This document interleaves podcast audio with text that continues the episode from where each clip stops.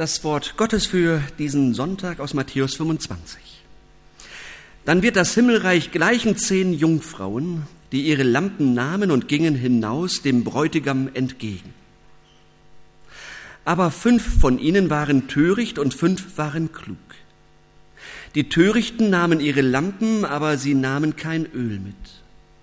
Die Klugen aber nahmen Öl mit in ihren Gefäßen samt ihren Lampen. Als nun der Bräutigam lange ausblieb, wurden sie alle schläfrig und schliefen ein. Um Mitternacht aber erhob sich lautes Rufen. Siehe, der Bräutigam kommt, geht hinaus ihm entgegen. Da standen diese Jungfrauen alle auf und machten ihre Lampen fertig. Die Törichten aber sprachen zu den Klugen, Gebt uns von eurem Öl, denn unsere Lampen verlöschen. Da antworteten die Klugen und sprachen, Nein, sonst würde es für uns und euch nicht genug sein. Geht aber zu den Händlern und kauft für euch selbst. Und als sie hingingen zu kaufen, kam der Bräutigam, und die bereit waren, gingen mit ihm hinein zur Hochzeit, und die Tür wurde verschlossen. Später kamen auch die anderen Jungfrauen und sprachen, Herr, Herr, tu uns auf. Er antwortete aber und sprach, Wahrlich, ich sage euch, ich kenne euch nicht. Darum wachet, denn ihr wisst weder Tag noch Stunde. Ich weiß nicht, ob diese Geschichte die Freunde oder die Anzahl der Freunde Jesu vergrößert hat.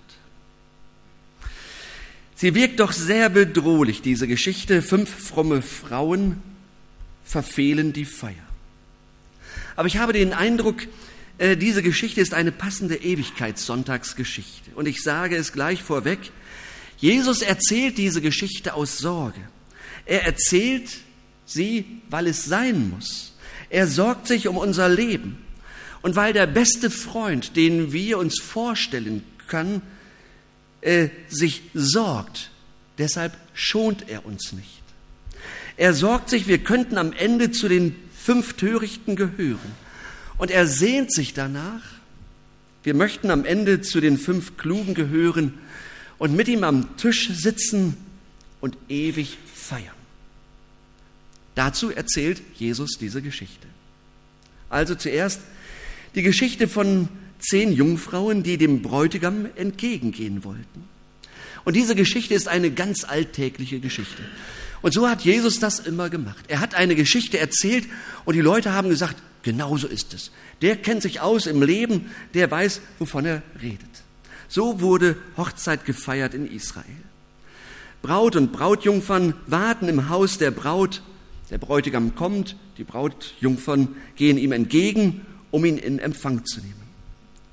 Dann aber geleiten die Brautjungfern den Bräutigam und sie die Braut ins Haus des Bräutigams, denn dort wird groß gefeiert.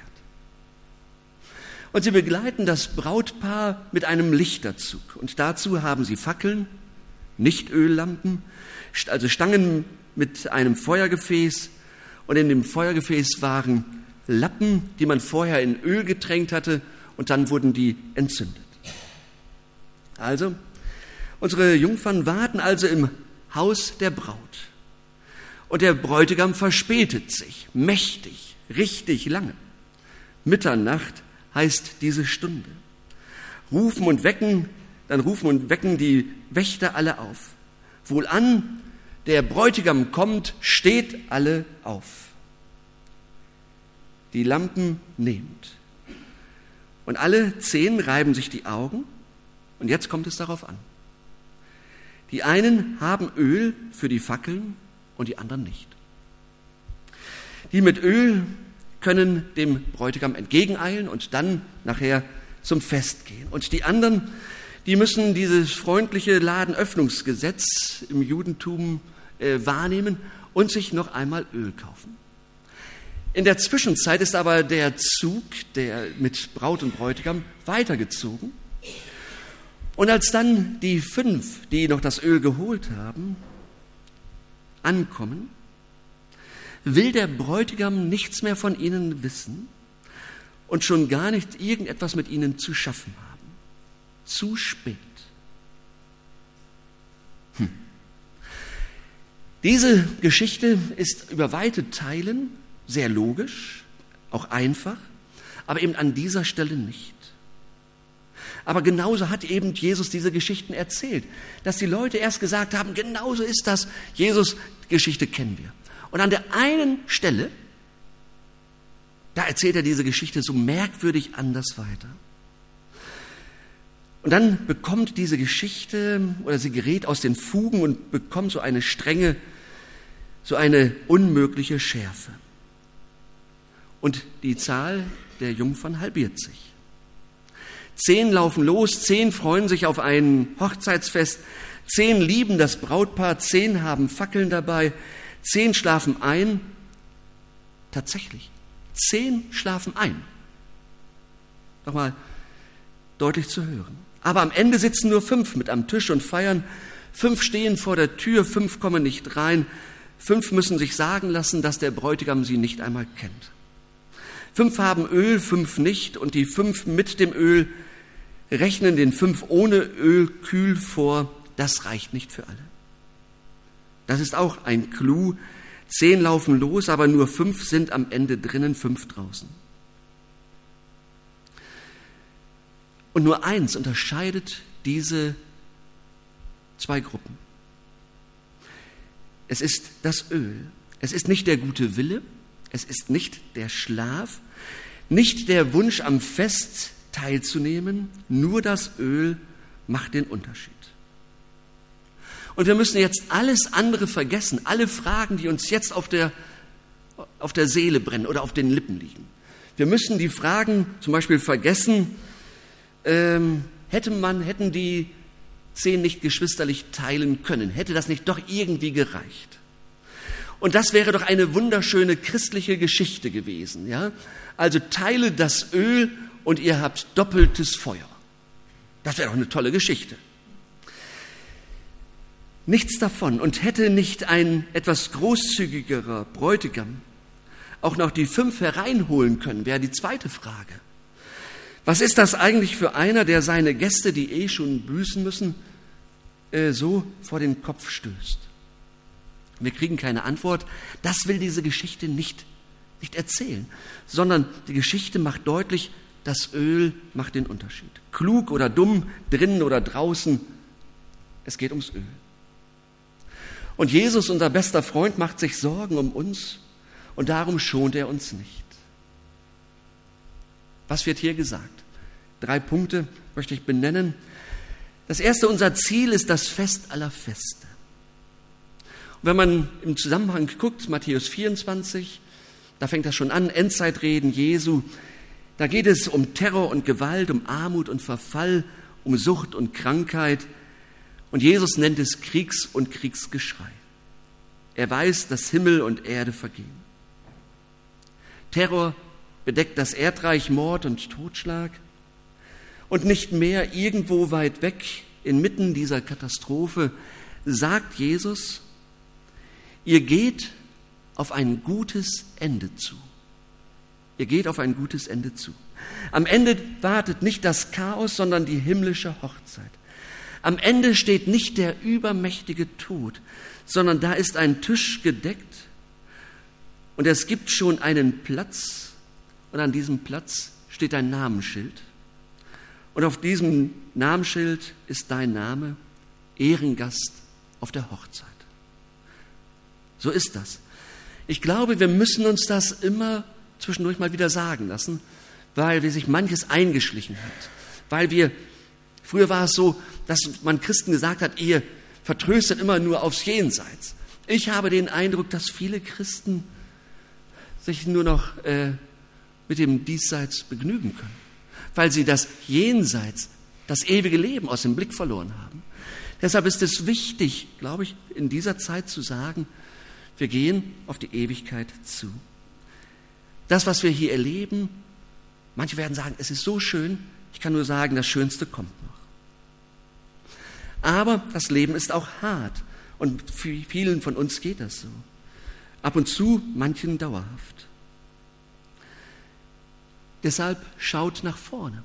Einmal sitzt ihr mit am Tisch und prostet dem Bräutigam zu und hört himmlische Musik und feiert ein himmlisches Fest. Adolf Schlatter, ein Theologe, hat einmal gesagt, die Verheißung Jesu macht unser Leben zum Vorabend des Festtages. Ja? Die Verheißung Jesu macht unser Leben zu einem Vorabend der, des Festtages. Und das werdet ihr doch wohl nicht verpassen wollen. Da wird man sich doch entsprechend einstellen. Die Welt hat solch ein Fest noch nie gesehen wie dieses Hochzeitsfest. Sag mir, worauf gehen wir zu am Ende? Auf Untergang oder Tod? Und Jesus sagt auf das Fest der Feste. So die Antwort am Ewigkeitssonntag. Wir gehen zu auf das Fest der Feste.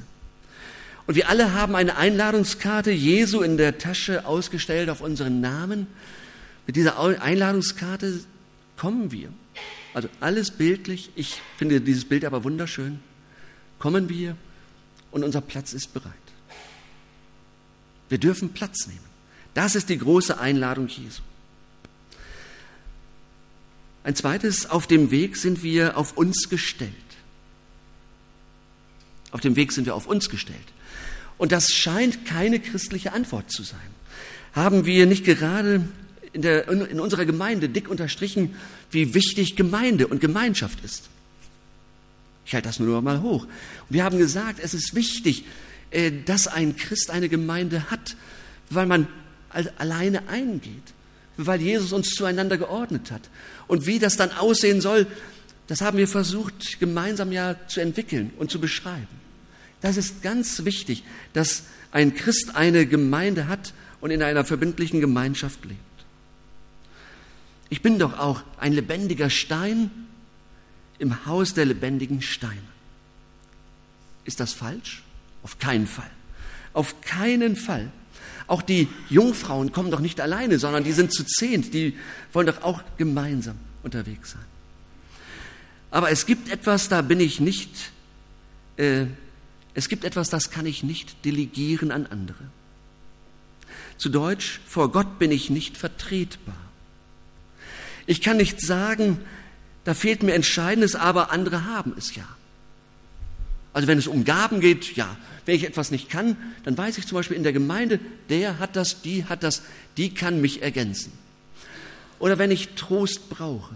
Und am Ewigkeitssonntag fragen wir auch nach Trost, weil Menschen nicht mehr da sind, die wir schmerzlich vermissen. Da hoffe ich doch und entdecke auch, dass ich in der Gemeinde Trost erfahre, weil Menschen da sind, die mich hören und mich aushalten können mit meiner Trauer und die mir etwas sagen können, was mir weiterhilft und was mich stabilisiert und was mich letztlich tröstet, weil das Wort von Gott herkommt. Das ist alles nicht gemeint. Dafür brauchen wir Gemeinde. Und das ist wunderschön. Da können wir uns wunderbar vertreten. Ja. Aber im letzten und ersten bin ich nicht vertretbar. Ich muss selbst ein Verhältnis zu Jesus haben, das von Liebe und Vertrauen, von Gehorsam und Treue bestimmt ist. Da bin ich unvertretbar. Und das ist etwas Urprotestantisches, sage ich mal. Unser Verhältnis zu Gott ist, jetzt ein altes Wort, reichsunmittelbar. Genau. Unser Verhältnis ist nicht vermittelt durch die Kirche, nicht durch Maria, nicht durch die Heiligen, aber auch nicht vermittelt durch die Gemeinde. Ich kann nicht sagen, aber ich war doch oder ich gehörte doch zur Gemeinschaft in Barmstedt. Nein, da stehe ich alleine vor Gott. Da kann ich nicht sagen, gib mir von deinem Öl. Da muss ich selbst für Öl in der Lampe sorgen. Es ist eine letzte Einsamkeit des Menschen. Sind wir auch herzlich verbunden mit anderen? Hier sind wir auch allein. Der Tod zeigt uns etwas von der letzten Einsamkeit.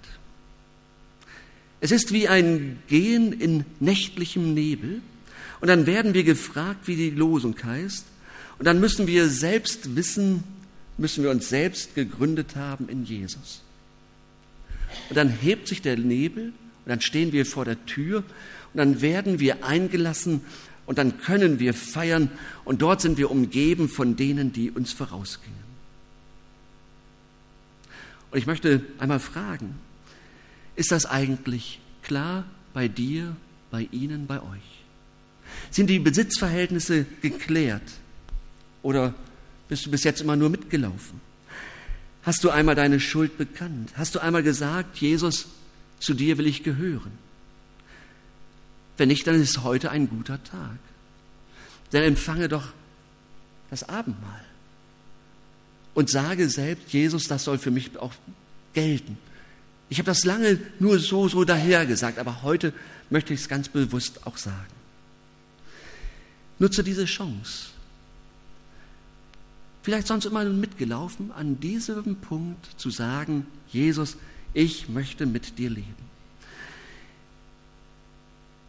Aber das ist so eine letzte Einsamkeit. Sage mir, wer, ich, wer ist verantwortlich für das Öl in meiner Lampe? Ist das der Prediger? Ist das der Vorstand? Sind das meine Eltern, die Gemeinde, der Hauskreisleiter? Ich bin verantwortlich. Und ein drittes, heute geht es um kluge Einfalt. Ich möchte euch jetzt schon mal auf eine Predigtenttäuschung vorbereiten. Denn ich weiß, dass ihr wahrscheinlich erwartet, dass ich jetzt sage, das und das ist das Öl. Ja, Antwort, ich verrate es euch nicht. Warum nicht? Weil das Öl ist was den alles entscheidenden Unterschied macht. Und das weiß ich bei euch nicht. Und das mit Sinn. Was nämlich das Öl ist, das den alles entscheidenden Unterschied macht, sollen wir gar nicht wissen. Es gibt ja seit 2000 Jahren Predigten zu dieser, zu dieser Geschichte. Und jeder Prediger hat das anders ausgelegt. Jeder in seiner Zeit. Ja, man kann das durchgehen. Es ist der Gehorsam, es ist die Liebe, es ist der wahre, der lebendige Glaube, es ist die Hingabe, es ist der Lobpreis, es ist der Heilige Geist, es sind die guten Werke und so weiter und so weiter. Wurde alles ausgelegt. So ist das mit den Ölen. Alles nett. Es gibt Bilder aus, gerade aus dem Mittelalter, da wird das genau beschrieben, ja. Da geht es dann auch um Tugenden, da geht es um Zucht und Ordnung. Öl als ein Leben im Gehorsam und guten Werken. Aber ich muss bei, dem, bei der Enttäuschung bleiben. Ich sage es euch nicht, was das Öl ist, das die Lampen zum Brennen bringt. Warum nicht? Weil für jeden das Öl etwas anderes ist. Es ist das, was uns fehlt. Und das ist der Clou dieser Geschichte. Das Öl ist das, was uns fehlt aber nicht fehlen darf. Es ist je etwas anderes. Klug ist der, der darauf achtet, dass ihm das Wichtigste im Leben auch das Wichtigste bleibt. Klug ist also der, der ganz einfältig auf eines hin ausgerichtet ist, auf das Ziel seines Lebens, auf das Zusammensein mit Jesus. Klug ist, wer sich davon nicht ablenken lässt, und das Ziel nicht aus den Augen verliert. Verkehrt, ja, dumm ist ein Glaube, der sich in falscher Sicherheit wiegt. Es gibt eine falsche Sicherheit des Glaubens. Und diese tut nicht, was jetzt gerade nötig ist. Wenn es heißt, der Bräutigam kommt, die Lampen nehmt, dann will ich bereit sein. Und das Erste muss das Erste bleiben. Ich will doch zur Hochzeit. Das Erste muss doch das Erste bleiben. Ich will doch zuerst ihm gehören. Das heißt dann zuerst Zeit für Gott, für das Hören auf die Bibel, für den Austausch und das Gebet. Und darum erkämpfe ich es mir. Eine kluge gegen eine dumme Jungfrau. Der neue Mensch gegen den Adam Jürgen. Das ist meine Ölkrise. Ja? An dieser Stelle zum Beispiel. Zum Beispiel bei mir, weil ich beruflich so viel mit dem Wort Gottes zu tun habe. Trifft es mich noch? Bemühe ich mich selbst um die Begegnung zu Jesus? Das ist zum Beispiel so eine Ölkrise bei mir. Bei, bei jedem von uns wird es etwas anderes vielleicht sein. Vielleicht ist das deine Ölkrise. Ist es die aufgeschobene Versöhnung, für die es vielleicht eines Tages zu spät ist? Ist es die allen, ist es die allen Augen verborgene Sünde, der du immer noch erlaubst, dein Leben mit Gott zu zersetzen? Ist es das, dass du eigentlich nicht wirklich Ja gesagt hast zu Gott und seinem Weg mit dir? Ist es deine Dickköpfigkeit, die sich zum Zeugnis oder die sich dem Zeugnis und Dienst in der Gemeinde entzieht? Ist es die Weigerung, sich Jesus an irgendeiner Stelle wirklich unterzuordnen und auszuliefern? Und, und, und. Fehlendes Öl ist immer das eine, das mich gerade wegzieht von Jesus. Das ist das Öl. Und das ist für jeden unterschiedlich. Es ist das eine, an das du dich nicht gewöhnen darfst. Und wir sind Menschen, wir können uns an alles gewöhnen. Das Öl ist das eine, an das du dich nicht gewöhnen darfst. Kaufe Öl, das heißt, kehr um, und zwar genau an der Stelle, von der du weißt, das müsste ich eigentlich schon lange in Ordnung bringen. Heute, wenn du das Klopfen Gottes hörst, das Anklopfen eines, besorg eines besorgten Freundes, der dich doch an seinen Tisch haben will, höre, denn denke daran, du sollst doch beim Fest des Lebens dabei sein. Dein Platz ist vorbereitet. Da steht dein Namensschild da kannst du dran teilnehmen. Du bist unvertretbar in deinem Ja zu Gott. Das Öl macht den Unterschied, den einen Unterschied, der wirklich zählt. Amen.